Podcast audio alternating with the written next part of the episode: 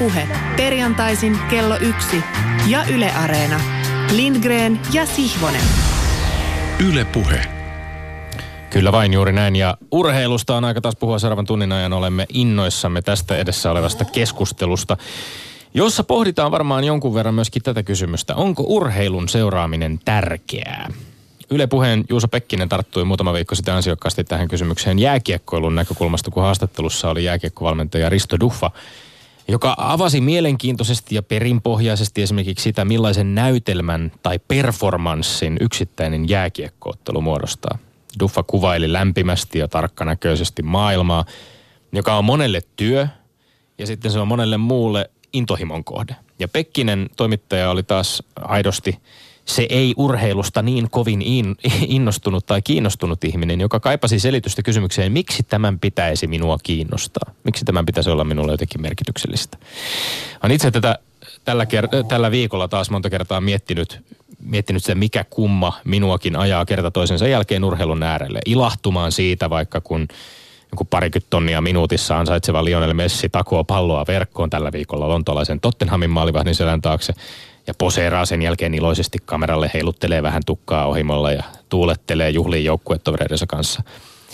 Tai mikä ajaa minut hämmästelemään sitä, kuinka Valtteri Bottas määrätään päästämään Lewis Hamilton ohitseen moottoriurheilukilpailussa, jotta nämä kaksoisvoittoon ajaneet, ajaneet Mercedeksen kuskit voisivat sen jälkeen seistä ilman pienintäkään hymyn pilkahdusta palkintokorokkeella, että tässä nyt kävi näin.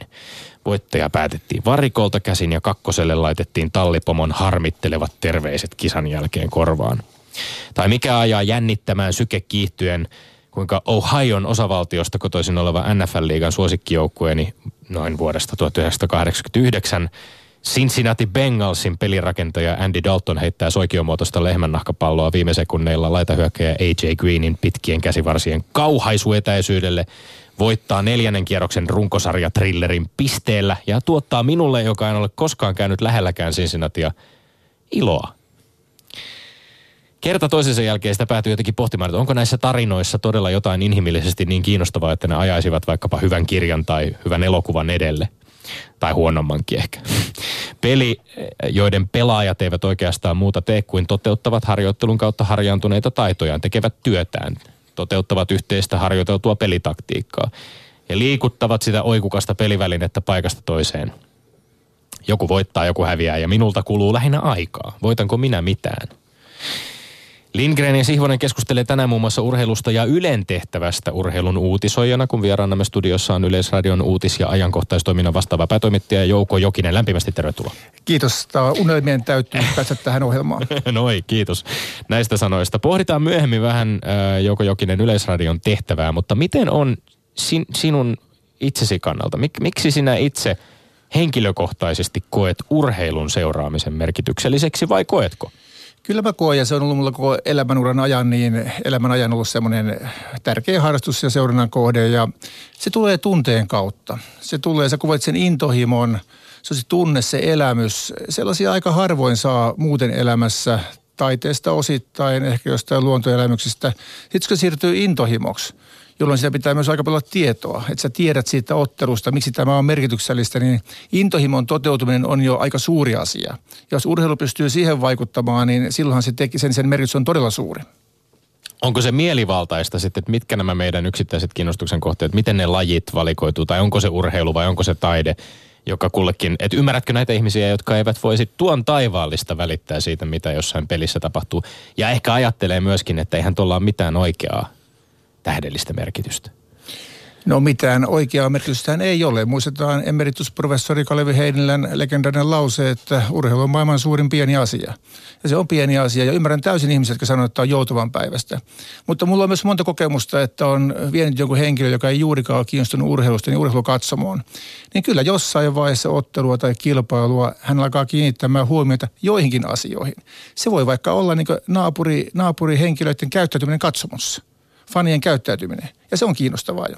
Kyllä.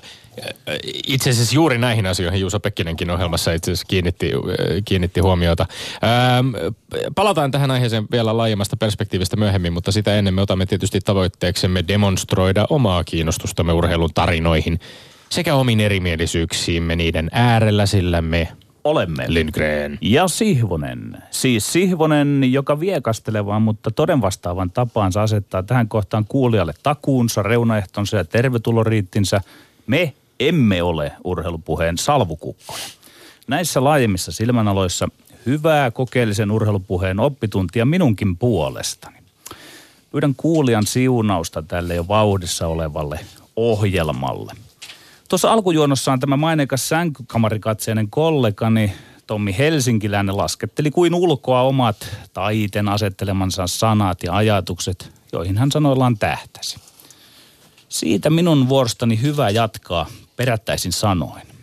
Tuossa Yleisradion sinetöimässä ja meille lähettämässä kuoressa odottaa arvatinkin taas kolme väittelyaihetta. Tällä kertaa minullakin on esittää tämän alkuun kolme omaa näkökulmaani, jotka nyt sanelen sydämineni partoineni. Ensinnäkin olemme väittelytiimini, minä, Keijo S ja Jyrki T kanssa huolissani siitä, että olen tätä kautta tappiolla peräti 5-2. Tosin vanha, mutta viisas nuorukainen Keijo S teki teräviä huomioita. Kiira Korpi arpoi tasaisen väittelyn voittajan ulkoväittelyllisin perustein, jossa Lindgren vei kisan huuhkajan sinisen paidanvärinsä perusteella. Ja coach Juha Malinen petti valmentajien porukan jos Keijo S muistaa historian oikein. Malinen oli kymmenien ja kymmenien valmentajavieraiden joukossa ensimmäinen ja ainoa ja luultavasti viimeinen, joka tuomatsi voiton Lindgrenille. Sanoin Keijo Slle, että huomattu on, että valmentajat ymmärtävät urheilua syvällisemmin kuin vaikkapa urheilijat, urheilujohtajat, urheilutoimittajat ja muut asianosaiset. Niin muodoin Malinen oli poikkeus, joka koetteli sääntöä. Eli tilanne voisi aivan hyvin olla myös 4-3 minulle, mutta Kyllä, minä tulen toimeen sen kanssa, että se on nyt tuolle rakastettavalle lurjukselle 5-2. Sallikaa minun tähän väliin hieman vetelehtiä, vetää henkeä ja hörpätä vettä ja selvittää kurkkuani. Nimittäin mainitakseni mainittavat asiat. Toinen pointtini on, kokenut priimus, urheilutoimittaja Pekka Holopainen johtui väärille poluille, kun hän oli lukenut Jere Nurmisen kirjoittaman Kiira Korven kirjan Kiira ehjäksi särkynyt kolumnissaan Holopainen kirjoitti, että ehkä ei laittaisi Korven rajun kirjan luettuaan lastaan taitoluistelun pariin. Väärin. Taitoluistelu, kun se otetaan oikein tosissaan, ei ole lastenleikkiä, totta. Se on lasten urheilua parhaimmin. Mä olen todistanut niin läheltä kuin vain voi 4-16-vuotiaita suomalaisia taitoluistelijoita Turussa, Kouvolassa, Lahdessa ja Hämeenlinnassa, kun oli coachina, lätkäcoachina. Kymmenet läheltä seuraamani lapset ja nuoret tekivät itse aivan kaikkensa. Heiltä vaadittiin suorastaan mahdottomia, kun he halusivat olla kuin Susanna Pöykiö, Kiira Korpi ja Laura Lepistö.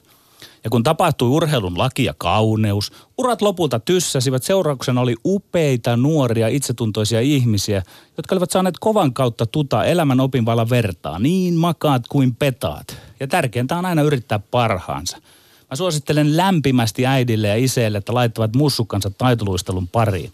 Se on elämän kannalta hyvä harrastus, toisin kuin vatkullisuussa harrastettavat kerhomaiset puuhastelut lajit, jossa vain elämän aikaa menee hukkaan. Mutta sitten kolmas ja tärkein aihe. Tämä on vain alustus. Mä palaan tähän vielä alkavan talven mittaan. Miksi tällaiselle tunteikkaalle, mutta sivistyneelle radion urheilupuhelmalle on välttämätöntä, että sitä tehdään niin kuin me useita vuosia? Siksi, että saamme kasaan laajan, pitäviä huomioita ja johtopäätöksiä, jotka kestävät jopa tieteellistä, vaikkapa sosiaalipsykologista tarkastelua.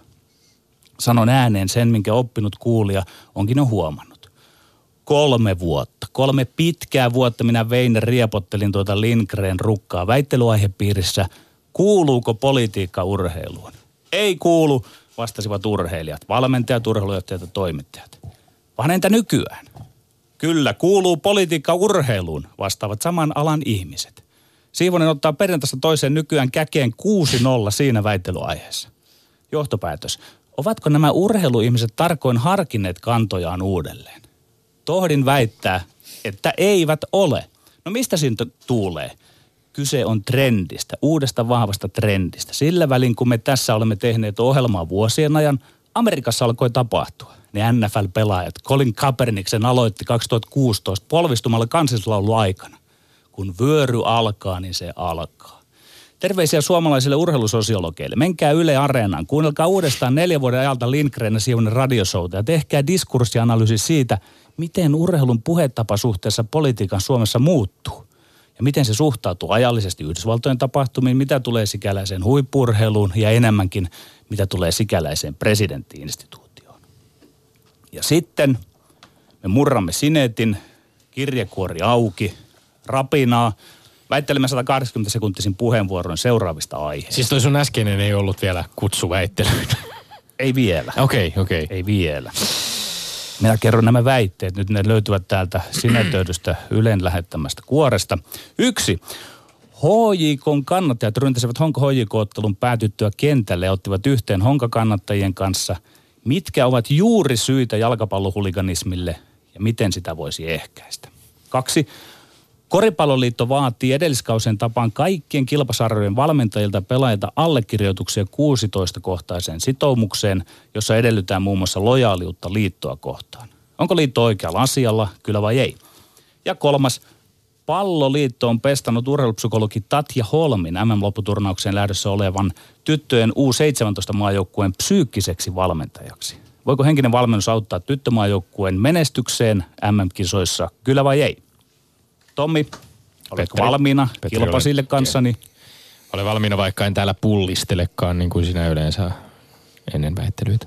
Ihan täysin valmiina. Rauhallisena, Merkitäänkö tämä pöytäkirjaan? jo? rauhallisena ja valmiina. Anna tulla vaan. No niin, katsotaan. Lähdetään. Ensimmäinen väite. Hoikon kannattajat ryntäsivät Honka ottelun päätyttyä kentälle ja ottivat yhteen Honka-kannattajien kanssa. Mitkä ovat juuri syitä jalkapallohuliganismille ja miten sitä voisi ehkäistä? Ensinnäkin on mielestäni liioiteltua puhua suomalaisesta jalkapallohuliganismista. Kyse on enemmänkin surkuhupaisesta huliganismin larppaamisesta, eli eräänlaisesta roolipelaamisesta ja tällaisesta suuren maailman tifoosien imitoinnista. Tämäkin täysin tarpeeton ja tuomittava kentälle ryntääminen oli harvinainen poikkeus, eikä lopulta onneksi johtanut juurikaan kummempaa väkivaltaa kuin mitä jääkiekkojoukkueiden pelaajat harrastavat säännöllisesti viikosta toiseen liigajäällä. Pientä nuhjausta.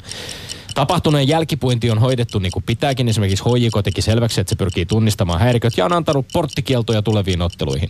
On myös syytä kysyä, olivatko Honka niin seurana kuin Espoon viranomaiset riittävällä tavalla varautuneet mahdollisiin häiriöihin tämän Metroderbin yhteydessä. Erään tunnetun futisvaikuttajan mukaan pari poliisihevosta paikalla olisi estänyt tämänkin tapahtuman. Ratkaisut levottomuuksien estämiseksi massatapahtumissa, ta- massatapahtumissa on useimmiten aika yksinkertaisia ja järjestävät tahot on aina ensisijaisesti vastuussa katsojien ja pelaajien turvallisuudesta. Juuri syyt jalkapallohuliganismille. Se ei ole sen pelin vika futiksen. Peli on vain ulottuvuus, joka luokse ihmiset voivat tulla. Pointti ja kysymys on, mikä siitä asetelmasta synnyttää sen potentiaalin huliganismille. Miksi parveilevat ihmiset eivät juurikaan riehu suurissa konserteissa? Niin, energia siellä katsomossa on eri. Futiskatsomossa energia liikkuu väärin ja tarkoitan myös niitä katsomoita ja kannattajaporukoita, jossa ei ole huliganismia. Tuomari on nui ja se sortaa aina omaa joukkuetta. Kannattajat suhtautuvat joko vakavissaan tai ironisen negatiivisesti vastustajan ja tuomariin. Eli kannattaja ymmärtää urheilun väärin. Se luo sen potentiaalin ilmapiirille, jossa katsomossa on väärää aggressiivista tunneenergiaa. Se ilmapiiri sitten kutsuu ikään kuin huomaamattaan puolensa ne hulikaanilössit. Miten sitten ehkäistä sitä huliganismia? Seuraa ja pelaaja olisi selkeämmin viestittävä omille kannattajille urheilun ymmärrystä, eli pelin kunnioittamista, vastustajan suurta kunnioittamista, tuomarin kunnioittamista ja sen alviivaamista, että kyse on vain pelistä, leikistä, eikä ihan oikeasti ole väliä, että kumpi se nyt sitten voittaa tai häviää. Jaa. Petteri, ihan tiedoksi vaan, että pienissäkin konserteissa humalaiset häiriköt riehuu useinkin ja saattaa nousta lavalle, jos ei ole riittävää järjestyksen valvontaa. Tässä on aika pitkälti mun mielestä kyse myöskin siitä, että futisotteluita esimerkiksi Veikkausliigassa pelataan hyvin erilaisilla areenoilla turvallisuuden suhteen. Ja toivottavasti Espoossakin pelataan pian sellaisella ihan oikealla futistadionilla, jossa ylipäänsä on hankalaa tällaista, että tällaista pääsisi tapahtumaan. Mutta Tommi, mä nyt alleviivaan tässä kohtaa sitä, että et sä voi lä- vähätellä tuohon lajiin tota suomalaisessa tapahtuvaa Sä lähdet ongelmia. hakemaan, et sä lähdet hakemaan Sä tätä jostain selvästi ja lätkään sä lähdet otit- katsomaan tätä niin. jostain futiskatsomon huonoista virtauksista, jotka lähinnä kertoo, että sä et ole käynyt Petteri futiskatsomoissa seuraamassa Mä urheilussa, ihan riittävästi kuule käynyt urheilussa. Ja ihan ollut vähän samalla joka tavalla roolissakin siellä. aggressiivisesti huudetaan tuomareille myöskin Kyllä, jääkiekkootteluissa. kyllä. ja Ei se on futiksen ongelma. Se, se on kaiken katsojakäyttäytymisen ongelma, mutta se, on- se, sä olit sitä mieltä, että se on hieno homma, että sillä ehkäistään, että ollaan tunnistettu niitä kasvoja ja muuta. Eli vika on yksilöissä. Vähän niin kuin amerikkalaisessa dekkarissa, että yhteiskunta on hyvä, mutta vika on yksilöissä. Mä, Vik- mä oudoksun tähän tuota. pitää puuttua seurien ja tähän pitää puuttua näiden löyhien kannattajayhdistysten, niin kuin esimerkiksi HJK klubipääty on tehnyt. He ovat todenneet, Päästiin vasta vauhtiin vähän. Toivottavasti Yle kysyy joskus uudelleen tuosta. No niin, toinen väite. Koripalloliitto vaati edeskausien tapaan kaikkien kilpasarjojen valmentajilta ja pelaajilta allekirjoituksia 16-kohtaiseen sitoumukseen, jossa edellytetään muun muassa lojaaliutta liittoa kohtaan. Onko liitto oikealla asialla – Kyllä vai ei? Ei todellakaan ole koripalloliitto oikealla asialla. Ei voi olla oikealla asialla silloin, kun mediassa koripallokauden käynnistymisen alla huomio keskittyy seuroille lähetettyihin myllykirjeisiin eikä edessä oleviin hienoihin koripallootteluihin. Tällainen yksipuolinen sitoumuskirje, jolla liitto vaatii esimerkiksi kaikkia kilpailusarjoissa pelaavia koripalloilijoita, joista moni ei edes saa palkkaa pelaamisestaan pidättäytymään kaikesta yhteistyöstä sponsorinsa veikkauksen kilpailijoiden kanssa tai haluaa jopa määritellä, millaisia näkyviä tatuointeja pelaajilla saa olla, niin tämä on PR-mielessä pienimuotoinen katastrofi sekä ennen kaikkea juridisesti ongelmallinen. Aamulehteen haastattelun urheilujuridiikan asiantuntija Olli Rausteen mukaan tässä dokumentissa peräti viisi kohtaa on juridisesti ongelmallisia ja kolme niistä rikkoo jopa perustuslakia.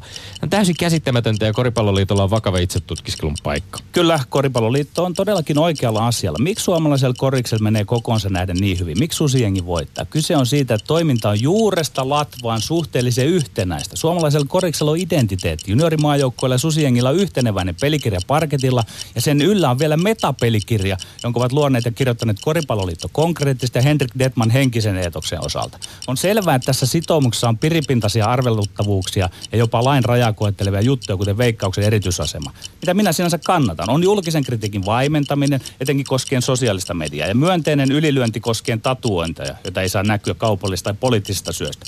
Kun luodaan identiteettiä, sen pitääkin tapahtua tuollaisen rajankäynnin kautta, joka koskettelee ihmisiä ja yhteiskunnan rajoja. Se ei sovi unohtaa tämän sitoumuksen huikeita asioita. Doping, huumeet, tulosmanipulaatio, niiden kieltäminen, kerran urheiluhengen ja reilun pelin korostamisen.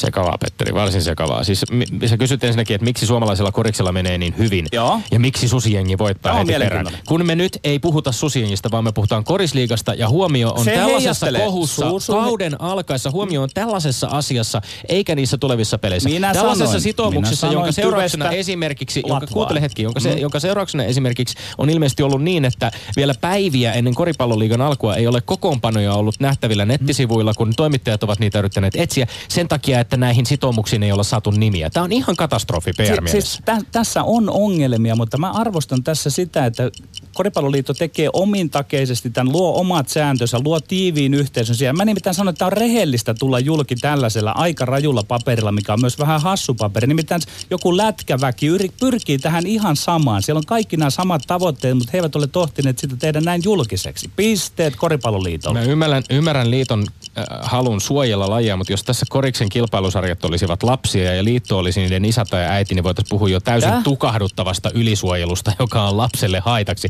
Koska tämä on holhoavaa, tämä on naurettavaa ja sitten se on vielä juridisesti ongelmallista kaiken lisäksi. Ja, ja, ja tässä on nimenomaan tulla siihen... rakennetaan identiteetti. Sä puhut identiteetin rakentamisesta ja susijengistä, mutta suuri ongelmahan on se, että minkä Itseymmärrys. takia me emme nimenomaan korisliigaan saa sitä samaa intohimoa. Itseluottamus. Kolmas Kolmas, aihe. Mm, kolmas joo. aihe kuuluu. Kyllä. Palloliitto on pestannut urheilupsykologi Tatja Holmin MM-lopputurnaukseen lähdössä olevan tyttöjen U17-maajoukkueen psyykkiseksi valmentajaksi. Voiko henkinen valmennus auttaa tyttömaajoukkueen menestykseen MM-kisoissa? Kyllä vai ei? Totta kai henkinen valmennus voi auttaa nuoria urheilijoita, jotka on ma- matkalla elämänsä ensimmäiseen arvokisojen lopputurnaukseen. Psykologiksi kouluttautuneen huom Petteri Tatja Holmin ajatuksien lukeminen äh, Hesarissa tekee selväksi, että kyse on työhönsä asianmukaisesti koulutetusta ihmisestä, joka ymmärtää hyvin, mistä huippuurheilussa on kyse. Holm on itsekin entinen SM-tason yleisurheilija, näkee mikä joukkueurheilussa on kaikkein oleellisinta ryhmäytyminen, se, että kommunikaatio valmentajien ja pelaajien välillä toimii. Kun kyse on vielä nuorista urheilijoista, jotka on elämässään, jalkapa- jolla on elämässään jalkapallon lisäksi myöskin koulunkäynti, niin Mäkelän rinteen lukiossakin työskennellyt urheilupsykologi vaikuttaa erinomaiselta valinnalta tähän hommaan. On vaikea nähdä, miten tätä pyst- pystyy perustelemaan muuksi kuin lisävoimavaraksi, mutta epäilemättä vastaväittäjä aikoo sitäkin yrittää. Ei henkinen valmennus voi auttaa tyttöjen maajoukkuetta menestykseen MM-kisoissa. On syvää urheiluymmärrystä linjat, kuten minä tässä, että ei voi henkinen valmennus auttaa tyttömaajoukkuetta. Lienee tarpeen hieman selittää, minä kun meinaan olen ollut ennenkin. Kun Jukka Jalosen nuoret leonat voitti maailmanmestaruuden, henkinen valmentaja nostettiin jalustalle, tai hän itse nosti itsensä. Vaikka päävalmentaja Jalonen on vähätellyt jälkikäteen, eivät ne muutamat hassut tapaamiset, joissa tehtiin peruskoulutason psykologisia värihassutteluja, mitä vaikuttaneet. Kun taas viime vuonna Jussi Ahokka nuoret leonat floppas, vaikka keis oli heiska Markasta ja Tolvasta.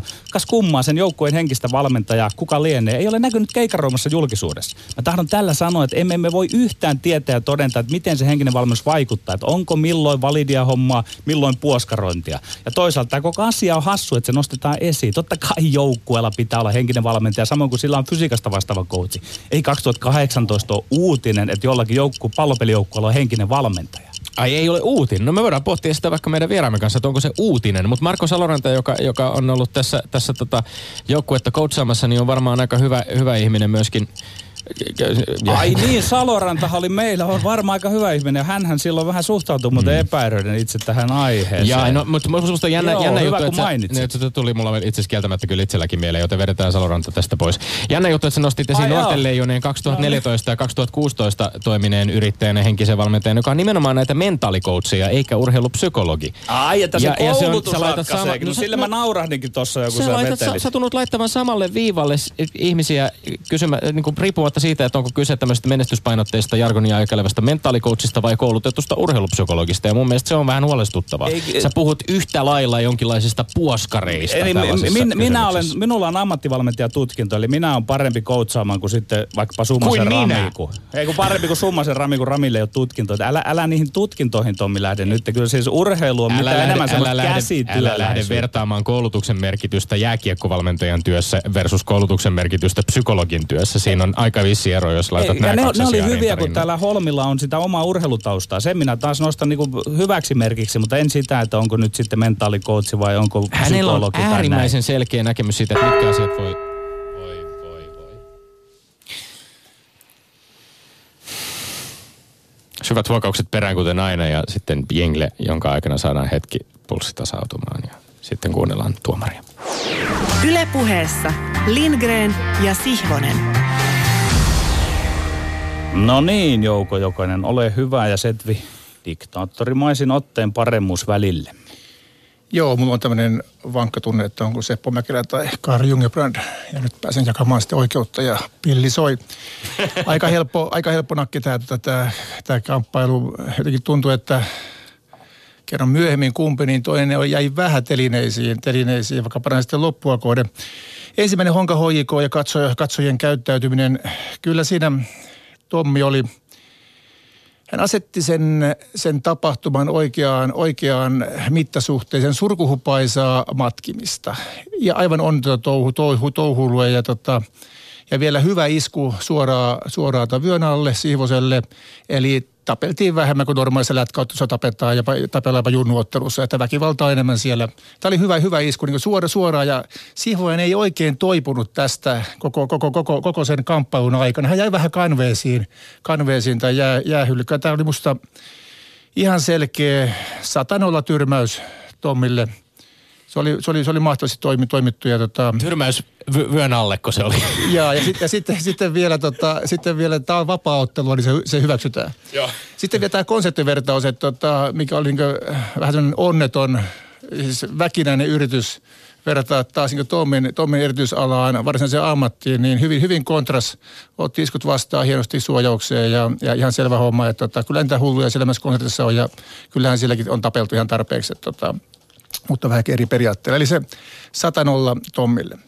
No toinen on sitten, tämä oli hankala, mitä tulee mulle, mulle lähemmäksi, tämä koripalloliitto ja tämä myllykirja, myllykirja ja tota, keskustelua käydään ja tiedän, että se on syy, minkä takia monen joukkueen, monen joukkueen, siis valtakunnan sarjaa pelaavan joukkueen nimilistoja ei ole se tuolla basket.fi, jota seuraa hyvin, hyvin, hyvin kiivasti ja olen seurannut myös Torpan poikien divarijoukkueen valmentajan Eero Nikkarisen Twitter-kirjoittelua, että hän on juristi. Kyllä. Siis tuomari.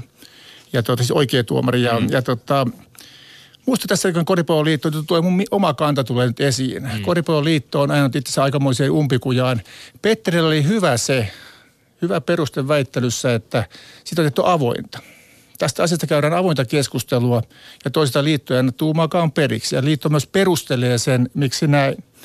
Mutta toisaalta kyllä Tommi oli, Tommi oli hyvin tehnyt läksynsä ja tähän Olli Rausteen haastatteluun vetosi. Ja jos nyt viisi tämmöistä perusoikeutta joutuu uhatuksi jonkun harrastukseen liittyvän tai puoliammattilaisuuteen liittyvän, liittyvän toiminnan takia pitää allekirjoittaa joku paperi, niin kyllähän silloin ollaan, ollaan aika omituisella tiellä. Tähän nyt vaikuttaa mun oma, oma kanta, mutta kyllä mun mielestä Tommi tässäkin pystyy, pystyy niin tota, perustelemaan asiat hyvin johdonmukaisesti. Tämä nyt ei ollut satanolla, mutta oli kuitenkin meni, meni Tommille tämäkin. Ja sitten vielä se, että nyt vähän ehkä harhaudutaan, ei aiheesta, mutta että väittelystä. Se perustetaan loogista toimintaa koripallon kehityksessä ja on se sama pelikirja kaikilla tasoilla, kaikissa käyttäytymisessä. Musta alkoi tuntuu siltä, että vaikka silloin on saavutettu asioita, se saattaa olla koripallon tuho. Mm. Mennään samaan sapluunaan, ei ole vaihtoehtoisia malleja, vaihtoehtoisia reittejä. Tulet Mäkelärinteeseen, lähdet jenkkeihin ja siitä eteenpäin. Et, mulla on tullut sellainen vahva tunne, että, että Koripalloliitto saattaa myös tuhota tulevaisuuttaan tällä yhdenmukaistamisella. Uskalletaanko siellä on eri mieltä? Missä ovat ärhäkkäät nuoret, nuoret tota, valmentajat, jotka haastavat 60 Detmanin tai Salmisen? Ne on, on ihan vaaria jo. Mm. Kyllä, kyllä. Tämä, tämä on ihan totta. Mä en enää yritä tähän väittelyyn vaikuttaa. Että mä otan tämän jo nyt niin kuin keskusteluna, mutta tietyllä lailla kyllähän Koripalloliitto ja Koripalloliitto ovat myöntäneet, että jossain määrin otetaan mallia Jääkiekkoliitosta, että jossa luotiin tämä meidän peli, joka on enemmän kuin pelitapa, tämmöinen yhtenäinen filosofia ja ja kyllä siitä mun mielestä sitten voi niinku varioida jatkossa sitä yhteistä. Se, se on kaiken tärkeintä, että on joku pelikirja, joku mihin se on valettu, että mihin uskotaan. Ja, ja tota, mutta ehkä se on näin, että sitten jatkossa voi käydä todella niin, että – että jos sitä kritiikkiä ei uskalleta alkaa antaa, että jääkiekoväki on keskustellut hyvin tiukasti kaikista asioista, että ehkä se ero on siinä. Detmanin hahmo on vahva siellä taustalla. Eero Nikkarinen, jonka mainitsit, niin, niin totesi äh, Ilta-Sanomien haastattelussa, että ymmärrän, että lajissa eteenpäin pyrkivillä nuorilla ihmisillä on menetettävää, joten he vetävät mukisematta nimensä alle. Eli tässä tavallaan sitten tullaan tällaisen joutuuko äh, vähän niin kuin sarjaan katsomatta vielä, missä kilpailusarjassa sitten pelaajat pelaakin, niin vähän jo semmoisen niin kuin pelon kauttakin laittamaan nimen alle tuollaiseen paperiin. Joo, ja se on siis se on aika huono kasvatus tänne nuorille pelaajille, että jos tämmöisiä aletaan sitten kirjoittamaan, vaikka ollaan, ollaan eri mieltä. Joo, voidaan ehkä palata asiaan, asiaan myöhemmin, mutta että, että siinä nyt se niukasti Tommi oli paremmin. Sitten kolmas väittely, psyykkinen valmennus ja tyttöjen 17-vuotiaiden Emmen turnaus, joka on itse hieno saavutus ja likat pääsee sinne. Se on tosi upeaa ja Yle seuraa, seuraa otteluja erittäin tiiviisti. Tässä tietenkin tullaan tämmöiseen psyykkiseen valmennukseen ja sen merkitykseen. Sitähän on vaikea mitata, mitata ja, ja totta kai – tässä tulee pikkusen sukupuolittu näkemys, mutta mulla on semmoinen tunne, kun on puhunut valmentajien kanssa, että tytöt tarvitsee enemmän keskustelua kuin pojat ja miehet. Ja tuli tuossa iässä, kun ollaan ikään kuin kilpa- ja huippurheiluuran niin kynnyksellä ja on paljon epävarmuustekijöitä, niin se oma minän rakentaminen ja sen kilpaurheilijan ja huippurheilijan minän rakentaminen vaatii keskustelukumppania. Onko se psykologi, onko se viisas valmentaja, onko se joku muu tukihenkilö, kisapappi, jonka tahansa.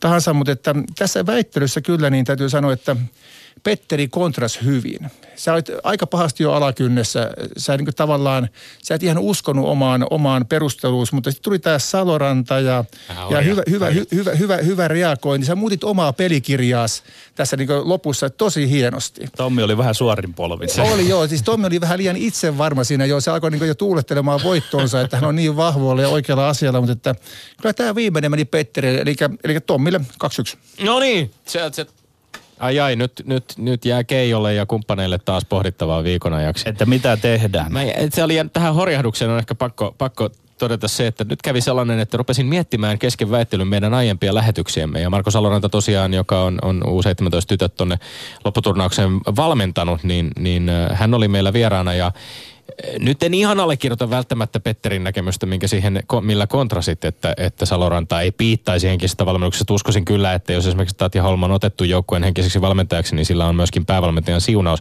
Mutta jäin vähän miettimään, että mitä hän Saloranta sanoikaan meillä vieraana ollessa. Saloranta osti sen, että kun sanoin, että sitten kun voitetaan, niin nämä nostetaan jalustalle, mutta sitten kun hävitään, niin siellä ei niitä tyyppejä näykään. Ja sitten hän muistaakseni puhuu siitä, että jos ne on semmoisia pieniä sessioita, mitä siellä tehdään, niin ei sillä ole vaikutusta. Ja Mä, mä sanoisin näitä yksilölajeissa se on, kun sitä tehdään pitkäjänteisesti yhden ihmisen kanssa, mutta tuommoiseen joukkueeseen vaikuttaminen, että jos siellä nyt vähän arvuutellaan jotain psykologian värejä, että ketä tämä edustaa. Niin no, nyt, sä, edelleen, nyt sä niin viittaa edustaa. taas tällä väreillä, sä viittaat taas tähän leijonien äh, mentaalikoutsiin ja se on ehkä vähän epäreilua tässä. Mutta Jouko Jokiselle sanoisin vielä, että kun nostit esiin tämän, tämän hieman ehkä sukupuolittuneen näkemyksen, sehän oli myöskin tässä Tatja Holmin äh, artikkelissa vähän se niin kuin lä- sitä lähestyttiin nimenomaan siltä kantilta, että onko, onko ehkä naisilla ja tytöillä tietynlaisia erityispiirteitä, mitä tulee joukko Ja me olemme itse asiassa saaneet tässä, tässä ohjelmassa kuulla kyllä naisurheilijoiden ja, ja joukkueissa pelaavien naisurheilijoiden nostavan tätä esiin itse, että he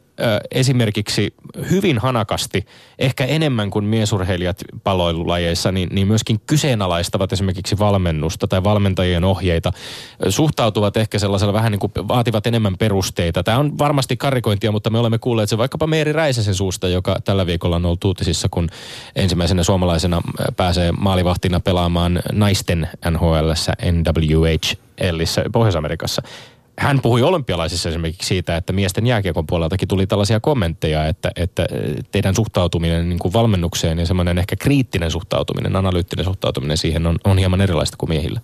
Niin ja se saattaa olla myös että naiset on paljon verbaalisempia, he pystyy käsitteellisempään dialogiin kuin pojat ja miehet. Niin musta se on ihan, ihan luonnollista, että naiset myös kyseenalaistaa valmentamisen. Kyllä. Ei No, tässä auta me- ottaa me kuin vastaan. kyseenalaista vastaan tulosta. tuomio, hyväksyä se. Tulos on jaettu, joten... Kunnioitetaan tulosta vastustajaa ja mennään eteenpäin.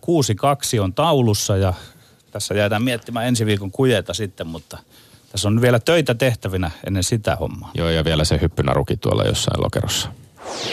Ylepuheessa Lindgren ja Sihvonen. No niin, Jouko Jokinen kerrataan. Olet siis Yleisradion uutis- ja ajankohtaistoiminnan päätoimittaja. Mä tarkistin netistä tuossa juuri ennen lähetystä Ylen strategiaa. Siellä on merkittävänä kohtana missio. Sitaatti. Yle vahvistaa suomalaista yhteiskuntaa ja kulttuuria. Sitten toinen sitaatti sieltä Ylen strategiasta. Julkisen palvelun Yle luo vakautta ja jatkuvuutta. Suomi tarvitsee yhdistäviä kokemuksia, keskinäistä ymmärrystä ja luotettavaa tietoa. No, kun mä suhteutan nuo painokkaat kohdat strategiasta siihen, miten vahvasti, määrällisesti ja laadusti yleensä tuodaan urheilua esiin, ilmeisesti tulkinta yleensä on sellainen, että urheilu on mitä yhteiskunnallisin ja kulttuurisin ilmiö, joka luo niitä yhdistäviä kokemuksia ja keskinäistä ymmärrystä meille. Onko ymmärtänyt oikein? Kyllä ihan oikein. Urheilu on Ylelle äärettömän tärkeä elämän osa-alue. Ja se perustuu nimenomaan siihen, että se yhdistää massoja ja puhuttelee. Ja se on, se on nimenomaan kulttuurin ilmiö. Oletko tarvinnut tähän keskusteluun, että ikään kuin kulttuurista erottaisi urheilu erilliseksi saarekkeeksi. Ja sitä kautta tavallaan tulee sitä semmoinen kahtiajako, että on urheiluihmisiä ja ei-urheiluihmisiä. Mutta yleinen linja on ja sinun linjasi on se, että se on kulttuurinen ilmiö. Joo, ja varmasti tässä Tommin ja Petterin kanssa niin me ollaan tyypillisiä esimerkkejä siitä, jotka ei pysty jakamaan sitä kulttuuri-, taide-, urheilukenttää. Totta. Se on yksi, yksi kokemusten ja elämysten kenttä, jossa tullaan vähän eri, eri kulmasta siihen. Ja, tota, ja se, on ihan, se vastaa ihan samaan kysyntään ihmisten, ihmisten tarpeissa. Mutta kyllä urheilu on hirveän tärkeää ja tota, se on ensinnäkin tämmöinen, noita harvoja asioita ihan suurimpien uutistapahtumien ohessa, jotka tapahtuu juuri nyt niillä on arvo juuri nyt. Ja sillä on sinänsä itseisarvo. Se, että, se, että, että 50 hiidossa niin suomalainen voittaa ja me katsotaan sitä niin kuin ehkä koko kisa kaksi tuntia tai viimeinen puoli tuntia tai viimeinen kymmenen minuuttia tai ihan viimeiset minuutit pelkästään, mutta että se tapahtuu juuri nyt. En usko, että meitä tässä on kovin montaa ihmistä, joka on katsonut sen tota, areenasta uusintana. Ehkä joku hiihtovalmentaja on voinut katsoa sen. Ja sen arvo on juuri siinä, kun muutenhan kaikki, kaikki kulutetaan on demand silloin, kun sulla on aikaa. On se sitten musiikkia tai uutisia, niin ne, ne sitten tsekataan jossain vaiheessa. Toki silloin, kun on iso uutistapahtuma päällä, niin silloinhan kaikki ruudut aukeaa ja kännykät aukeaa aletaan seuraamaan, seuraamaan livenä. Mutta ei semmoisia asioita oikein muita enää ole kuin urheilu, joka tapahtuu juuri nyt. Sitten on tämä kohderyhmäajattelu. Urheilu on, siis koko urheilu on koko kansan asia, mutta lajit jakaa ihmisiä, jakaa sukupuolen mukaan, iän mukaan. Ja kyllä mä voin sanoa, että urheilu on harvoja asioita meidän ohjelmissamme, joka tavoittaa esimerkiksi nuoria miehiä. Me puhutaan tästä Latela-porukasta, joka katsoo Latela-sarjaa TVstä ja seuraa urheilua ja heitä on hirveän vaikea muuten tavoittaa. Mutta urheilu on tässä, tässä niin äärettömän, äärettömän hyvä väline. No onko äh, ehkä tämän itse asiassa jatkeena tähän ajatuksesi nimenomaan siinä, että urheilu, siihen, että urheilu tapahtuu hyvin voimakkaasti nykyhetkessä, niin onko, onko siinä vaara? Tämä nyt saattaa palata hieman siihen kysymykseen, jonka esitin jo ohjelman alussa, mutta että onko siinä vaara, että, että urheilu on toisaalta myöskin ehkä sellaista aika pitkiä aikoja ja kaaria sisältävää, paljon aikaa vievää hetken huumaa ja huumetta, jota ei sitten välttämättä lähdetä hirveästi sen jälkeen edes analysoimaan tai, tai, tai purkamaan, että onko tällä kaikella loppujen lopuksi, loppujen lopuksi sitten sivistyksellistä tai yhteiskunnallista merkitystä. Joo, kyllä. Me, meillä varmaan kaikilla on se kokemus, että urheilulähetyksen tai, tai katsomossa on viety ajan jälkeen voi olla tyhjä olo. Mm. Tuli sellainen tunne, että tämä matsi oli huono, tämä kilpailu oli huono, tai ei antanut oikein mitään. Mit, mitään. Ja siinä tuli vähän semmoinen, niin että no sama se vaikka huono konsertti sitten, niin tota, harmittaa, että tuli käytettyä aika. Huono leffa on ehkä parempi esimerkki. Mutta että eh, jos ihminen seuraa urheilua, niin eh, mä lähden siitä, että silloin kannattaa alkaa hankkia tietoa. Hankkia tietoa niistä pelaajista, heidän taustoista, heidän elämänkohtaloistaan. Alkaa itse rakentaa siihen draamaa siihen ympärille. Niin yhtäkkiä se siihen tulee aivan valtavasti syvyyttä. Mä muistan, kun mä olen ollut urheilutoimituksessa töissä kahteen otteeseen, ensin toimittajana muutaman vuoden ja sitten uutispäällikkönä Hesarin urheilutoimituksessa. Ja mulla meni monta vuotta sen jälkeen, kun katsoin kotona urheiluruutua – ja kerroin läheisilleni taustoja niistä tapahtumista, ihmisistä, joukkueista, tuomareista, pelaajista. Koko ajan mä niin suu kävi ja mä kerroin, mitä kaikkea mä tiedän niistä. Ja se oli siis aika rikastuttava kokemus. Et totta kai se tuhoaa sen penkkiurheilukokemuksen, mutta että, että mä ajattelin, jos sellainen tunne tulee, että onko tämä turhaa, niin opiskelkaa lisää urheilua. Seuratkaa vielä tarkemmin urheilua. No tota, siinä Ylen strategiassa, muut viittasit itsekin tuossa äsken siitä, että on eri ikäisiä ihmisiä. Siinä strategiassa sanotaan, että Yle tarjoaa eri sukupolville juuri heidän merkityksellisiä mediasisältöjä ja kokemuksia. Mikä sinun näppituntumasi on? Ehkä tutkimusta ei ole vielä olemassa siinä, että puhutteleeko urheilu laajasti ottaen samanlaisia massoja, mitä se puhutteli silloin, kun me olemme olleet nuoria vielä? Vai onko tässä sellaista muutosta ja riskiä olemassa, että, että urheilun kautta ei päästäisi enää nuoriin ihmisiin käsiksi? No ei oikeastaan ole, että esimerkiksi nyt sulla ei lätkä, niin se tavoittaa nuoria ja vanhoja ja koko ajan enemmän myös naisia. Että se, se lätkän niin voittolku näyttää olevan vääjäämätön. Futis nousee, täytyy toivoa, että huuhka, että se jossain vaiheessa alkaisi myös pärjäämään. Ehkä nyt näyttää aika hyvältä. Futiksessa olisi hirveästi saumaa se voisi vielä nousta Suomessa ihan eri tasolle. tasolle. Urheilu sinänsä, eihän tämä on olympialaisia tiettyjä tapahtumia, mutta että, että kyllähän urheilu jakaa sitten porukkaa. Että on vähän vanhempien ihmisten urheilua, on naisten urheilua, on nuorempien urheilua. Että kyllähän sillä tämä, tämä, tämä kohderyhmät niin selvästi segmentoituu. No urheilulla on myös globaali ulottuvuutensa ja mikä on periaatteessa se perustelu sille, että mikä kauttarantaan erity millään lailla Suomeen, niin kuitenkin Yle satsaa aika paljon ja siihen käytetään myös merkittävä määrä rahaa, että onko se kurvi jostain sieltä urheilun universaalisuuden kautta vai mitä kautta? No osittain joo, ja, mutta kyllähän me tietenkin niin urheilussa, niin jokainen kun urheilu seuraa, niin arvostaa niitä kaikkein kovimpia suorituksia. On eri asia seurata golfin Suomen kuin Ryder Cupia. Siinä on aikamoinen ero, vaikka siellä ei yhtään suomalaista mukana. Ja sitten tuo nuorvi porukka, niin tota, ihan kotilaboratorio ja niiden kavereiden kautta, niin huomaa, että tämmöinen kansainvälinen ammattiurheilu, amerikkalainen ammattiurheilu, se on tosi lähellä, ne on tosi tuttuja, ne on tutumpia, siis – kyllähän joku NBA on tutumpi kuin, kuin, kuin Suomen korisliiga ja ne pelataan, niitä seurataan. Tässä on yksi syy, miksi Yle tulee seuraamaan nyt talvikaudella niin tota, yliopisto, yliopistourheilua Jenkeistä. No mutta onko, onko tämä liian helppo vastaus? Ne ovat tutumpia. Pitäisikö Yleisradion olla aktiivisesti tekemässä korisliigaa tutummaksi tai, tai tota, ehkä, ehkä ottaa sellaisen sivistyksellisen roolin tässäkin suhteessa? Että tai peräti PR-roolin. Niin. No, no tästä, ei, niin. Ei, ei, ei, ei PR-roolia missään nimessä, mutta että joo, siis, siis teoriassa se olisi tietenkin olisi meidän, meidän velvollisuus ja nythän se toteutuu näissä sisäpalloiluissa siellä mestaruusputkella keväällä, joka on hyvä tuote. Toki se tulee niin ehkä seuraajan kautta liian myöhään, koska yleensä kuitenkin näissä finaaliotteluissa on sali täynnä ja julkisuus on muutenkin kovaa, mutta totta kai se on sitten ehkä myös katsojalle, kuulijalle niin kiinnostavampaa.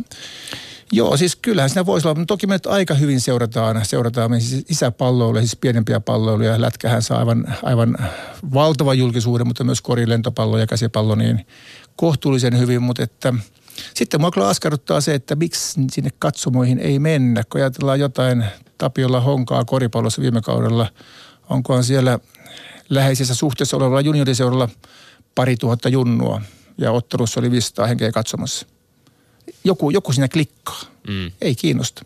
Niin se on, siinä on jalkapallon puolella tietysti tämmöinen hieman, hieman kateellinen haikaileva katse joskus tuonne Lahden toiselle puolelle suuntautuu myöskin Ruotsiin, jossa, jossa tota, vedetään 40-50 000 päisiä yleisöjä katsomaan Tukholman derbyjä. Nostit esiin tämän mestaruusputken ja Yle Urheilu ja Yle Sportin ovat myöskin tietoisesti, tietoisesti tehneet linjauksen siitä, että naisten ja tyttöjen urheilu nostetaan aiempaa enemmän esiin. Eli ovat pyrkineet aktiivisesti edistämään tasa-arvoa urheiluuutisoinnissaan. Öm, mitä mieltä Jouko Jokinen olet, että onko, onko Yleisradiolla aitoa vaikutusvaltaa ja kykyä ehkä muuttaa myöskin muiden urheilumedioiden käytäntöjä tai vaikuttaa siihen, miten suuri, suuri yleisö urheilun näkee? Minkälaiset asiat he kokevat kiinnostaviksi?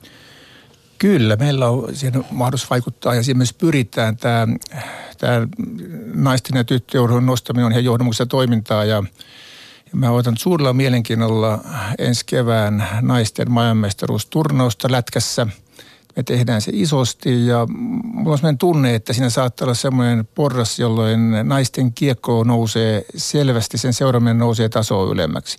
Mutta nämähän on hitaita muutoksia, nehän ei tule hetkessä, hetkessä ja, mutta kyllä me siihen pyritään, että myös naisten ja tyttöjen urheilu. Eh, naisten ja miesten käsipallon SM-finaalilla on meille täsmälleen sama arvo. Se on lähtökohta. Ja toivotaan, että se työ sitten tuottaa tulosta puhutaan hetki yleisemmin urheilujournalismista ja sen tilasta Suomessa. Jouko Jokinen, miten noin niin ylisumman näet? Miten urheilujournalismi voi Suomessa? Mistä on tultu, missä ollaan ja mihin ollaan kenties menossa? No kyllä mun se kehitys on mennyt parempaan suuntaan koko ajan. Että tota, se on ammattimaistunut ja semmoinen, semmoinen samalla puolella oleminen urheilun kanssa vähenee, on vähentynyt koko ajan. Sitten on muutamia piirteitä, jotka henkilökohtaisesti mua harmittaa, että kun on kuitenkin jonkinmoinen urheilufriikki, niin – Mua harmittaa se, että lehtien tulospörssit on nykyään tosi köyhiä. Se on nopein tapa tsekata eri lajien tilanteet. Sarjataulukko on ihana. Mutta kun sitten lähtee kaivelemaan tuolta, tuolta netistä, niin siihen menee usein monta minuuttia aikaa, niin kun se löytyy sieltä. Että, ja tämä on monelle urheilutoimitukselle on saanut, että lisää tuloksia, kiitos. Niin, äh, Iltasanomien urheilutoimittaja, jos tuloksista ja numeroista puhutaan, Iltasanomien urheilutoimittaja Saku-Pekka Sundelin kysyi eilen Twitterissä, mikä on Suomen paras urheilubrändi, Leijonat, Kimi Räikkönen vai TVn sivu 235. Ja nämä tulokset tässä yli 500 ääntä keränneet keränneessä äänestyksessä sosiaalisessa mediassa olivat kiistattomat leijonat 4 prosenttia, Kimi Räikkönen 34 prosenttia ja TVn sivu 235 62 prosenttia. Mitä tämä Jouko Jokinen mielestäsi kertoo urheilumediasta? Onko, on, kuinka ihmeestä on mahdollista, että tämmöiset NHL-tulokset raportoiva numeroista ja nimistä koostuva tilastosivu on, koetaan tärkeäksi, merkittäväksi brändiksi? En ole ollenkaan yllättynyt, koska tota, urheilun seuraamisessa sehän on aika paljon tapa ja se on rutinoitunutta. Ja tietyt teksti sivut on, on tonne selkärankaan, ne on tatuoitu ja ne tulee sitä automaattisesti. Ja teksti TV on nopein tapa tsekata tuloksia. Se on erittäin hyvä väline. Sun äh, puhuit tästä tota, omista mieltymyksestäsi äh, suhteessa urheilujournalismiin ja olet todennut myöskin julkisesti, että niin sanottua hurmahenkistä kannustusta et haluaisi kuulla urheiluselostuksissa. Eli mielestäsi selostajina toimivien urheilutoimittajien tehtävänä ei ole ensisijaisesti kannustaa suomalaisia urheilijoita. Tämä on äh, jakanut meidänkin studiossa toisinaan mielipiteitä, me ollaan tästä aiheesta väitelty ja, ja mietityttääkin se, että mihinköhän raja sitten tällaisen liian hurmahenkisyyden osalta voidaan vetää, mihin se Jouko Jokisen kohdalla vedetään. Ja, ja saanko itse kysytään parin esimerkin kautta. Ö, esimerkki numero yksi. Antero Mertaranta kohkaa Leijonien jääkiekkoottelun päätteeksi. Venäjä on lyöty. Hyvin merkittävästi, painokkaasti. Venäjä on lyöty. Esimerkki numero kaksi. Niki Juusela hehkuttaa Kimi Räikkösen saavuttamaa paalupaikkaa Montsan osakilpailussa F1 ja lausuu ihan ohimennen nopeasti, Kimi on Jumala. Onko hurmahenkisyyden raja ylitetty, Jouko Jokinen? No, äh, jos se onkin huumoria. Siinä on se pieni mahdollisuus, että se on huumoria, että Kimi on Jumala. Se on aika hieno lause kyllä. Tota. Joo, mä otin sen huumoria. No mä kerron, mun pakko kertoa vähän henkilöisesti taustaa tässä. Että, tota, mä tulin urheilutoimittajaksi vuonna 1984 äh, Hesariin ja sitten siinä yksi kollega sairastui vakavasti ja sitten lähetettiin aika, aika pikimiten Los Angelesin olympialaisiin tosi nuorena toimittajana ja urheilutoimittajana ja raportoin siellä yleisurheilusta ja raportoin siellä myös sitten Martti Vainion dopingkärystä. Martti Vainio on hieno mies, mutta siinähän totte nuoria miehiä, et ehkä muista, minkä monen myllystä tuli ja mikä on tämmöinen paradigman vaihdos suomalaisessa urheilussa tapahtui silloin. Ja urheilu, nuorena urheilutoimittaja seurasi sitä valehtelujen kehää ja sitä, sitä tota, hyvin, hyvin likaista näytelmää. Niin kyllä mä ajattelin, että ehkä se parempi on olla hurraamatta näille urheilijoille ennen kuin doping-testi on testattu. Pakko kysyä, sinulla on itsellä taustaa kuulan työntäjänä ja olet sen uran tehnyt siellä, tulee tästä dopingista tämän mieleen, siellä 70-luvun, Miten niin? 70-luvun puolella niin, niin tuota, onko sinulle tarjottu koskaan sitä? Mikä se oli sen ajan hiki siinä asiassa, että silloinhan la, tota, doping oli jopa sallittu. Ja tähän tarkennuksena pitää ehkä todeta, että siis keskustelemme parhaillaan Yleisradion uutis- ja ajankohtaistoiminnan vastaavan päätoimittajan Jouko Jokisen kanssa, mutta myöskin yleisurheilun 20-vuotiaiden SM-kisojen kuulan työnnön pronssimitalistin vuosimallia 1979. Ja käsi sydämelle nyt. Tässä on nyt kaksi, kaksi pointtia, että tota, mua aina vähän kiusaa se, että kun ikään kuin mä olisin kilpaurheilija. Mä en ole kilpaurheilija, mä oon nuorisourheilija ja sitten 20 lähdin opiskelemaan, niin se kilpaurheilu jäi ja, ja ehkä nyt lahjatkaan niin kovin pitkälle olisi vienyt.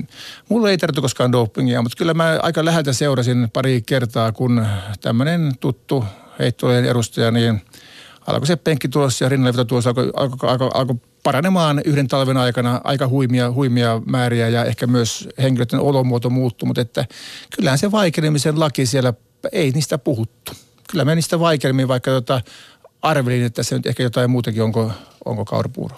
Tämä todistus on aika tuttu sillä lailla, että kun sitä tuossa sinun asemassa seuraa sivusta, niin se on aika rajua katsoa, kun toiset kehittyvät ja itse vain arvelee, että mistä se mahtaa johtua. Ja tä, tästäkö sinä perustit sitten sen, että sinua ei todella yllätty, sinä et, sinua ei yllätetty housutkin tuossa vaikka 2001, kun Lahdessa alkoi tapahtua? Ei todellakaan. Kyllä siis valitettavasti tämmöinen liittojohtoinen järjestelmien doping Suomessa on ollut useissa lajeissa. Se on ollut todellisuus. Se on ehkä ollut jotenkin tiimien kautta, jonkun valmentajan ympärillä tai jonkun lääkärin ympärillä. Mutta kyllä sitä hirveän paljon on ollut. Ja nyt mulla on, ehkä mä oon jo vähän sinisilmäinen vanha mies, mutta että tilanne tuntuu tällä hetkellä paljon paremmalta. Haluat uskoa ehkä siihen? Haluan uskoa siihen, joo. Ja toisaalta kun kuitenkin katselen noita urheilijoita, niin onhan ne terveemmän näköisiä. Yle Puhe.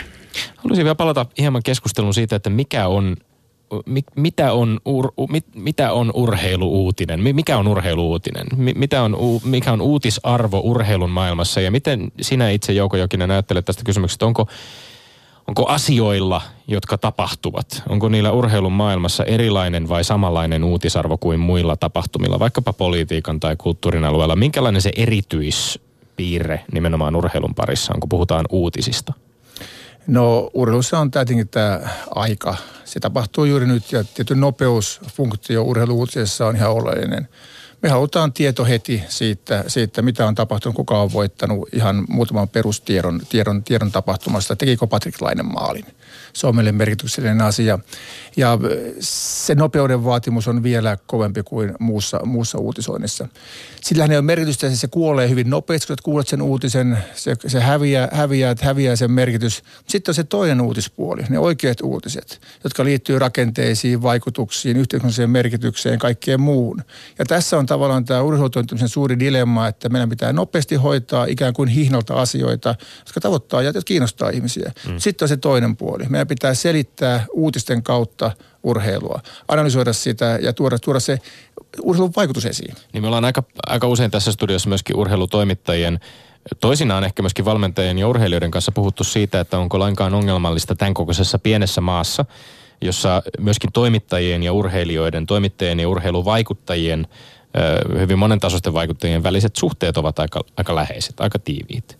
Ja, ja siinä tullaan ehkä tämmöisten niin kuin monen, monenlaisten ongelmallisten kysymysten äärelle että ovatko ne liian tiiviit ne yhteydet, yhteydet ja, ja, ja toisaalta ollaan pohdittu sitäkin, että onko sitten se kriittinen tutkiva journalismi, joka liittyy urheilun maailmaan. Me olemme nähneet, että toisinaan se vaatii taloustoimittajia tai politiikan toimittajia tai ulkomaan, ulkomaan toimittajia, jotka sitten tarttuvat – Otetaan nyt esimerkkinä vaikka Helsingin Sanomien kuukausiliitteessä ollut, ollut jokereita käsitellyt juttu, jonka, jonka teki Sami Sillanpää, joka ei ole urheilutoimittaja. Toki hyvin intohimoisesti urheiluun suhtautuva toimittaja. No tässä ehkä tulee tämmöinen nyt itsekritiikkiä pomomiehelle, että annanko mä urheilutoimitukselle tilaa tehdä näitä juttuja talenttia sillä kyllä on. Nyt puhun aika monenkin urheilutoimituksen puolesta. Ei se ole siitä kiinni. Pistetäänkö me rimaa ylös, kun vaaditaan, että hei, silloin tällöin tulee tutkiva juttu. Jos me annetaan sille mahdollisuus ja vähän vielä potkitaan perukselle, niin ihan varmasti sitä tulee. Kyllä, kyllä niitä hyviä toimittajia myös urheilutoimituksessa erittäin paljon. Mutta välitättekö te päätoimittajat urheilutoimituksessa? Tämä kysymys tulee minulle mieleen, kun muistelen, keskustelin julkisessa tilanteessa Aimo Massisen kanssa Turun Sanomien pitkäaikaisen päätoimittajan kanssa. Ja hän myönsi, että pisto sydämellä, että siellä ne illalla tulivat sinne ja valot paloivat siellä toimituksessa, mutta emme me koskaan juurikaan heidän rimaansa vaatineet nostamaan, toisin kuin politiikan toimituksen, taloustoimituksen, kulttuuritoimituksen. Että miten sinä aamulehden toimi, päätoimittajana suhtauduit silloiseen teidän urheilu, tai urheilutoimitukseen? No omankin taustan takia, niin kyllä mä yritän sparrella sitä kulustakin urotumuksen vetäjää aika paljon, tai mitä nyt päällikkötoimittajia siellä on, niin heidän kanssaan keskustella. En, en tyrkytä omia, omia näkemyksiä, mutta yritän nostaa sitä rimaa. Se on musta ihan, ihan, ihan päätoimittajan perustyötä, ja mielestäni siinä jopa tuntuu, että on jopa onnistunut. Mutta kyllähän teki urheilutoimittaminen on siinä mielessä erikoista, koska siellä ollaan töissä viikonloppuisia iltaisia. Niin. Muistan yhden Irish Timesin tota, kakkospäätoimittaja kertoi mulle, että hänellä meni kaksi vuotta – ennen kuin hän löysi sieltä heidän niin kuin, tota, toimitiloistaan urheilutoimituksen. Hän kävi siellä päivällä ja siellä koska ketään paikalla. Tämä on aika kuvaavaa. Jos nyt vielä sit urheilun uutisarvossa pysytään hetken aikaa. Mulla tulee mieleen eilen kovastikin kaikenlaista mediaa ja sosiaalista mediaa kuohuttanut Kimi Räikkösen haikukirja, joka on käsittääkseni ollut tupakkayhtiön sponsoroima tuote vielä aika tarkkaan rajoitulle markkinalle. Ja yhtäkkiä, ja mä väittäisin, että ihan puhtaasti Kimi Räikkösen brändin ja hänen, hänen henkilöhuomionsa takia tapahtuukin maailmanlaajuinen uutinen, joka on tietysti Suomessa erityisen suuri uutinen. Ja se, ja se päätyy myöskin urheilusivuille, lehtien ja netti, nettisivujen uutisointiin. Jos Kimi Räikkösen seuraavalla kaudella korvaava Charles Leclerc olisi tehnyt tällaisen kirjan samoilla spekseillä Japaniin, niin väitän, että tästä tuskin olisi kuultu edes Suomessa. Onko vaarana, että tällaisessa henkilöbrändivetoisessa maailmassa urheilujournalismikin helposti vähän vaan peesailee sitä, että mitä brändien PR-henkilöt kulloinkin junailevat? Kyllä siis markkinointikoneistot on erittäin kovia ja ne on tosi vaarallisia ja niitä pitäisi todella, todella olla, olla, olla tarkkaan eteen kanssa. Just Kiminkin liittyen on näitä haastatteluja, että saat kaksi kysymystä ja ei saa kysyä tiettyjä asioita. Ja silloinhan mennään journalismin vapautta aletaan rajoittamaan.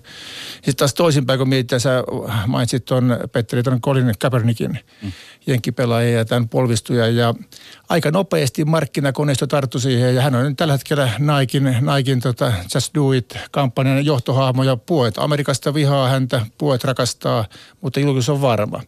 Ja kyllähän tämä, niin tämä markkina ja tämä viestintä ja nämä koneistot, jotka on ammattiurheilun ympärillä, niin meillä on hirvittävä, hirvittävä työ tapella heitä vastaan. Noin vartti sitten punoit semmoisen hienon johtolangan urheilua seuraavalle ihmiselle, että hankin lisää tietoa. Etkö sanonut näin? Mm. Ja minä jääkiekkoanalyytikon sielussani tunsin voimakkaita liikkeitä, kun 5.10.2017 sanoit urheilusanomien haastattelussa näin – ei näillä viivelähtöpuheilla ja palloskriineillä ole suoraan sanoen mitään virkaa tavankatsojille ja lukijoille.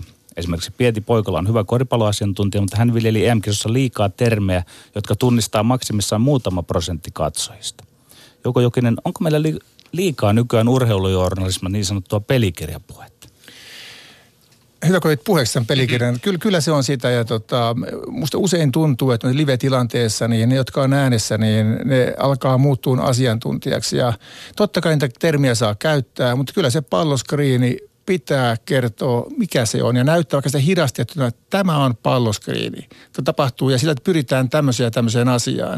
Että kyllähän tämä slangi leviää mm, ihan kaikissa muussakin journalismissa on sama vaara, on sitten musiikkia tai taloutta tai muuta, niin jäädään sen slangin, slangin. Mutta meidän tehtävä on suomentaa ne asiat jokaiselle, jota, jota laji kiinnostaa. Eli kyse on siitä, että miten ne asiat sitten e-, esitetään, ei niinkään siitä, että sinä sinänsä vastustasit sitä, että pelistä puhutaan pelin kielellä. Joo, siis totta kai pitää käyttää. Se, siis ilman muuta me puhumme lämäreistä ja muista asioista, eihän me voida sitä nyt putsata niin yleiskieleksi, mutta että muistetaan selittää. Tämä tulee mieleen lähinnä se, että, että, että urheiluhan on, on vähän eri, tässäkin suhteessa vähän eri, eri, erikoislaatuinen alue, että, että, että jos ajatellaan urheilun journalismia, niin sen varsinkin television puolella se kytkeytyy aika usein tällaisen vetävän urheiluviihdetuotteen tekemiseen. Jos puhutaan näistä pelitapahtumista ja studioista, öö, ja mietin, että onko se ongelmallista, koska kun toimittaja istuu studiossa M-futiksen lopputurnauksen jonkun ottelun pelitaululla ja kyselee näiltä asiantuntijoilta kysymyksiä pelistä, niin varmastikin on aika tarkkaan mietitty sitä, että miten vaikealla tasolla sitä keskustelua kannattaa käydä, miten ylhäällä tai alhaalla rima on. Joo, ja tässä on semmoinen pieni ongelma, että tota, totta kai semmoinen, että kun on niin hienoa ja tyylikästä, niin voi olla, että se on ikään kuin hieno, hieno aikauslehti, että me halutaan selailla, se tuntuu mukavalta ja näkyy vähän parempaa elämää, mutta että kyllä ehkä meidän urheilun tekijöitä pitäisi muistaa se, että mikä se urheilun kokemus on. Että se ero sinne Porin ässien isometsän seisomaan katsomoon ei olisi liian suuri, kun nähdään se studio. Että siihen, siihen joku yhteys tähän, tähän maailmaan on. Tai siihen ihmiseen, joka seisoo siellä lumihangessa ja seuraa murtomaa hiihtoa livenä. Mutta voiko urheilujournalismin tehtävä ajatella semmoisena kulttuurin edistävänä tehtävänä, että se menisi pikku piripinnassa vähän edellä sitä niin sanottua rahvaan ymmärrystä, että silloin toteutuisi tämmöinen niin laaje, laajempi tehtävä. Joo, mutta silloin se ei saa tämmöistä niin pelikirjapuhetta, vaan se pitää tämmöistä yhteiskunnallista puhetta olla. Se on, silloin sillä olisi merkitystä. Niin me mietityttää vielä itse asiassa, että jos yhteiskunnallista puhetta halutaan, tulisiko sinun mielestäsi urheilutoimittajien myöskin ehkä jollain tavalla äh, nyt boksin ulkopuolella ajattelu on, on vähän kulunut, kulunut käsite, mutta että jollain tavalla ehkä laajentaa myöskin sitä repertuaria, jolla lähetään, lähestytään urheilijoita tai, tai valmentajia, kun, kun haastatteluihin pyydetään. Tässä on Colin Kaepernickin nimi mainittu, mutta jos ajatellaan vaikka sinä seuraat aktiivisesti NBA-liigaa ja, ja varmasti olet myöskin törmännyt siihen, että esimerkiksi Steve Kerr tai Greg Popovich, äh, tunnetut hyvin korkean profiilin valmentajat NBA-liigassa eivät arastele myöskään ottaa kantaa yhteiskunnallisiin asioihin tällaisissa haastatteluissa, joita heidän kanssaan urheilutoimittajat tekevät otteluiden jälkeen.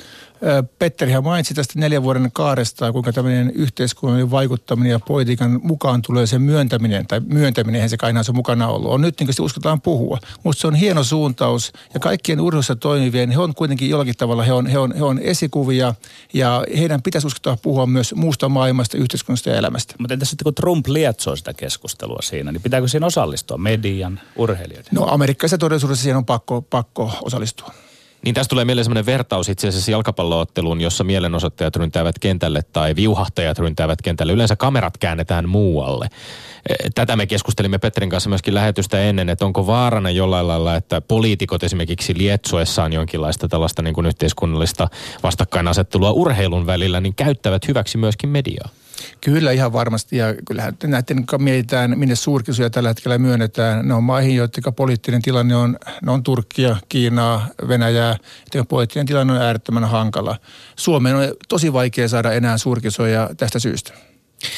Tässä olisi valtava houkutus keskustella vielä paljon muun muassa koripallosta, josta olet itse kirjoittanut Yle Urheilun sivuille, mutta koska menemme lähetyksen viimeisellä minuutilla, niin joudumme jättämään tämän keskustelun tähän. Lämmin kiitos vierailusta Jouko Joki. Kiitos, tämä oli mulle suuri kunnia. Sitten lopuksi Tomi Lindgrenin mainekkaat urheiluterveiset. Tässä sai tällä viikolla oikein kielikeskellä suuta miettiä, että minne niitä lä- lähetettäisiin ja missä muodossa, haikumuodossa vai, vai tota muuten, mutta ei lähetetä haikumuodossa. Ja Meeri Räisenen tuli mainittua jo aikaisemminkin, niin todetaan nyt, että Mäkelärinteen lukion koripalloakatemian HBA Märskyn 17-vuotiaalle superlahjakkuudelle Avak Kuijerille, josta nyt jo kisaavat Yhdysvaltojen parhaat yliopistot Kotkan perikarhujen kasvatti aloittaa Märskyssä ensimmäisen kautensa naisten korisliigaa. Terveiset ja ehjää hyvää kautta Kuijerille toivoten. Toivottaen me olemme Lindgren ja Sihvonen, pysykähän tyylikkäinä. Kansi kiinni ja kuulemiin.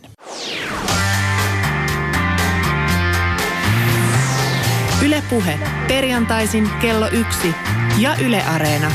Lindgren ja Sihvonen. Ylepuhe.